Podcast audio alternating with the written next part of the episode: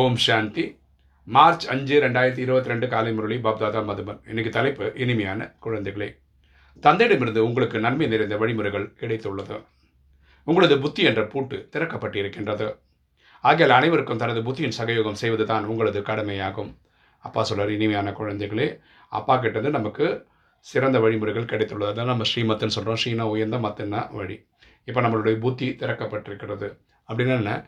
ஆத்மாவில் இருக்க புத்தி மூலமாக தான் பரமாத்மா நினைவு பண்ணுறோம் அதனால் புத்தி ஸ்ட்ரெங்தன் ஆகுது. புத்தி ஸ்ட்ரெங்தன் ஆகுது. மனசு நல்ல தேவையான சிந்தனைகளை உற்பத்தி பண்ணுது. அதனால் நம்ம தூய்மை ஆத்மான ஆத்மாவாக ஆகணும். இப்போ நம்ம புத்தி திறந்திருக்கிறதுனால நம்ம அடுத்த பு- ஆத்மாக்களுக்கு அவங்களோட புத்தி திறக்கிறதுக்கான சகயோகம் செய்யணும்னு அப்பா சொல்கிறார் கேள்வி. சங்கமிகத்தில் குழந்தைகளாகிய உங்களிடம் எந்த ஆசை ஏற்படுகிறது? அதை தந்தை மட்டுமே நிறைவேற்றுகிறார். சங்கமிகத்தில் குழந்தைகளாகிய உங்களிடம் எந்த ஆசை ஏற்படுகிறது? அதை தந்தை மட்டுமே நிறைவேற்றுகின்றார். பதில். சங்கமத்தில் குழந்தைகளாக உங்களிடம் சொர்க்கம் செல்வதற்கான ஆசை ஏற்படுகிறது. கரெக்டாக இங்கே தான் நமக்கு சொல்லிக் கொடுக்குறாங்க.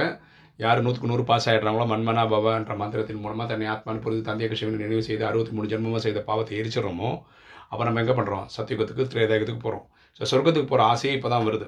நாம் சொர்க்கத்துக்கு செல்வோம் என்ற ஒருபோது நினைத்து கூட பார்க்கவில்லை. நம்ம இந்த ராஜகம் கோர்ஸ் எடுக்கும்போது யாருமே சொல்லியிருக்க மாட்டாங்க. இது படிச்சீங்கன்னா சத்தியகம் திரேதாயகம் வருவீங்கன்னு. அது இங்கே கேள்விப்பட்டவொன்னே தான் நமக்கு தெரியுது.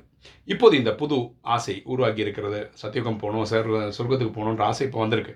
இந்த ஆசையை ஒரு தந்தை மட்டுமே நிறைவேற்றுகின்றார் ஏன்னா பரமாத்மா நினைவு பண்ணி பாஸ் ஆகிறதுனால தான் நம்ம சத்தியுகத்திரேகம் போகிறோம் இந்த ஆசை நிறைவேற்ற பின்பு வேறு எந்த ஆசையும் இருக்காது. சத்தியுகம் போனதுக்கு போகிறதுக்கு அப்புறம் உங்களுக்கு வேறு என்ன ஆசை இருக்க முடியும்? வேறு ஆசையே வராது. தேவதைகளின் பொக்கிஷங்களில் எந்த குறையும் இருக்காது என்று பாடப்பட்டிருக்கிறது. சத்தியுகத்தில் நம்ம கேட்குற பொருள் எல்லாமே கிடைக்கும். அங்கே கிடைக்காத பொருள்னு ஒன்றும் கிடையாதுன்னு நமக்கு இப்போ புரியும். இன்றைக்கி தாரணை ஃபஸ்ட்டு பாயிண்ட்டு ஒவ்வொரு அடியிலும் மிகுந்த எச்சரிக்கையோடு நடந்து கொள்ள வேண்டும். நம்ம ஒரு ஒரு ஸ்டெப்லேயும் நம்ம பர்ஃபெக்டாக இருக்கணும். ஸ்ரீமத்தில் குழப்பம் அடையக்கூடாது. பரமாத்மா சொன்னது தான் ஃபைனல் ஓகேவா அதில் போய் நீங்கள் கன்ஃபியூஸ் ஆகக்கூடாது. ஒருபோதும் குளத்திற்கு கலங்கம் விளைவிக்கக்கூடாது. நம்ம வந்து இந்த சிஸ்டமுக்கு கெட்ட பேர் வர மாதிரி நம்ம நடந்துக்கக்கூடாது ரெண்டு தந்தையிடம் செல்வதற்காக பழைய கணக்கு வழக்குகளை முடிக்க வேண்டும். நம்ம அப்பா கிட்ட போகிறதுக்காக நம்ம பழைய கணக்கு வழக்குகளெல்லாம் முடிச்சிடணும். நான் அறுபத்தி மூணு ஜென்மம் குப்பை வச்சுருக்கோம். இந்த நினைவின் மூலமாக எரிச்சிடணும். அசிரியாவதற்கான முழு முயற்சி செய்ய வேண்டும். நம்ம ஆத்மான்ற புரிதல் இருக்கிறதுக்காக முயற்சி செய்யணும்.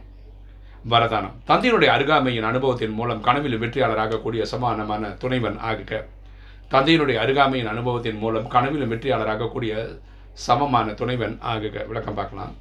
பக்தி மார்க்கத்தில் அருகாமையில் இருப்பதற்காக சத்சங்கத்தின் மகத்துவத்தை சொல்கின்றனர். ஸோ சச்சங்களை சச்சங்கனா ஒரு கூடுதல் ஆன்மீக கூடுதல் ஓகேவா அந்த இடத்துல என்ன பண்ணுவாங்கன்னா இறைவன்கிட்ட போகிறதுக்காக நம்ம நிறைய குவாலிட்டிஸ் உருவாக்கணும்னு சொல்லி கொடுப்பாங்க. யார் சமமாக இருக்கிறார்களோ அவர்களை தொடர்பு அதாவது அருகாமையில் இருக்க முடியும். ஸோ இறைவனோட குணங்கள் நம்ம கொண்டு வந்தால் தான் இறைவன் பக்கத்திலே போக முடியும்னு சொல்லி கொடுத்துருப்பாங்க. யார் எண்ணத்திலும் கூட சதா சேர்ந்தே இருக்கிறார்களோ எப்பவுமே எண்ணத்தளவில் கூட பரமாத்மாவோட அன்பிலே இருக்காங்களோ அவர்கள் அந்த அளவு வெற்றியாளர் ஆகின்றார்கள்.